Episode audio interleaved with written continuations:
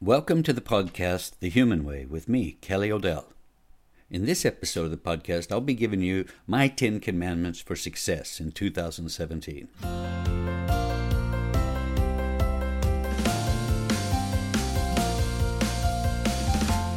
Every year, I publish suggestions for being successful in the new year. Some of them stay the same year after year, and some change. It's important for all of us to stop and reflect from time to time, ideally more often than once a year, on where we are, where we're headed, and how we're going to get there. More importantly, I think we should think about whether our personal ambitions, as well as the visions of our organizations, are focused on creating a better world. Anything else is short-sighted and destructive. I remember as a child going on cross-country vacations in the car with my family. We drove across the U S A to various destinations, and my mother was a music teacher, and my sister and I grew up singing. When we were on those long trips, we'd sing the scores of every Broadway musical we knew, as well as just about any other song we could think of. Everything was in three-part harmony. My mom, my sister, and I would sing, while Dad filled the role of audience. He's actually one of the only people I ever met who truly couldn't sing, but he loved being the audience. Today, forty years later, I only have vague memories of our destinations. I don't remember much about Disneyland or, or being seasick on a fishing boat in Oregon, but my memories of singing, laughing, talking, and sometimes fighting in the car on those trips are as vivid as if they happened yesterday. If you've ever heard someone say that the journey is more important than the destination, believe them. I suspect that the milestones in our lives, that as important as they may seem at the moment, will fade with time, but the paths we took to reach those milestones stay with us forever. So enjoy the trip. My first tip for success in two thousand seventeen is decide to be happy. It's not magic. Deciding to be happy doesn't automate, automatically make you happy. And being happy can at times involve really hard work.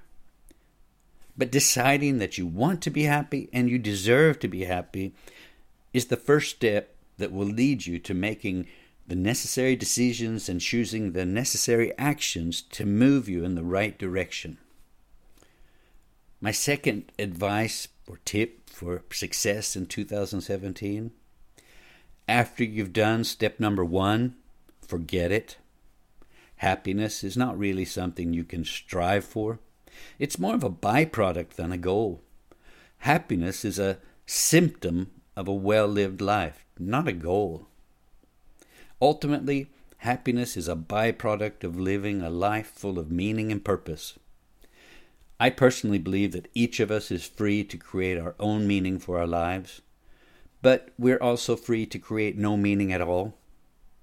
Those who find a meaning or a purpose and strive to fulfill that purpose become happier and more fulfilled.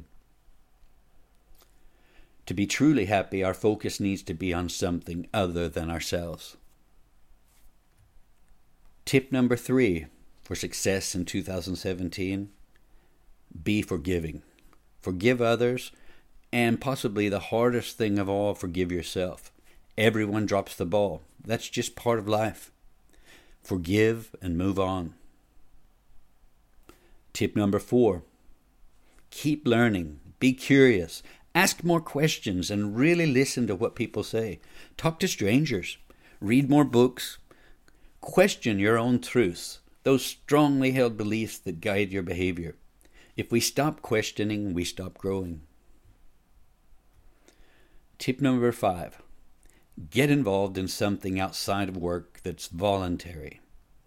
Your kids' football team, a charity, a church, or a scout troop, whatever it is, get involved and invest some real time in it.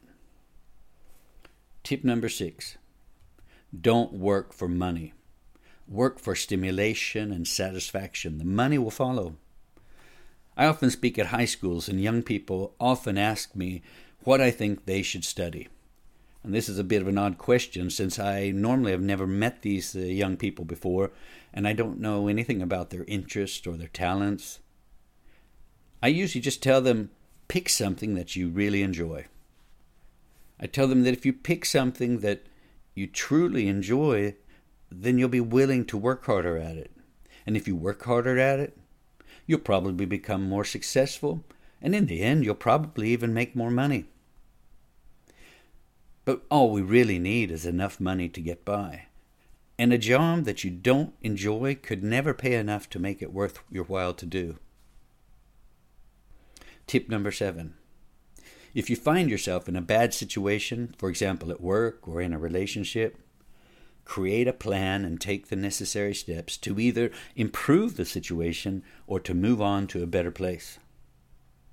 If you find yourself in a good situation, invest more of yourself into it. Tip number eight. Spend more time with friends and family. Try hard to be really with them when you're with them. This means turning off the T V or your cell phone, as well as turning off whatever problem you have mulling around in your head, at least for just a little while. And don't avoid people you don't like. They'll help you learn an awful lot about yourself. Tip number nine. Work hard. Be wary of easy answers and quick fixes. Creating anything worthwhile, whether it's a painting, a career, a relationship, or just a good life, is really hard work. Tip number ten. Remember, this moment is the only moment you have, and it'll never come back. Make the most of it. The past is the past, and if you're lucky enough to have a future, it will be the result of how you spent the accumulation of all the moments, just like this one right now. I hope you get some value out of these ten Commandments for Success for two thousand seventeen, and I wish you all the best. Have a great year.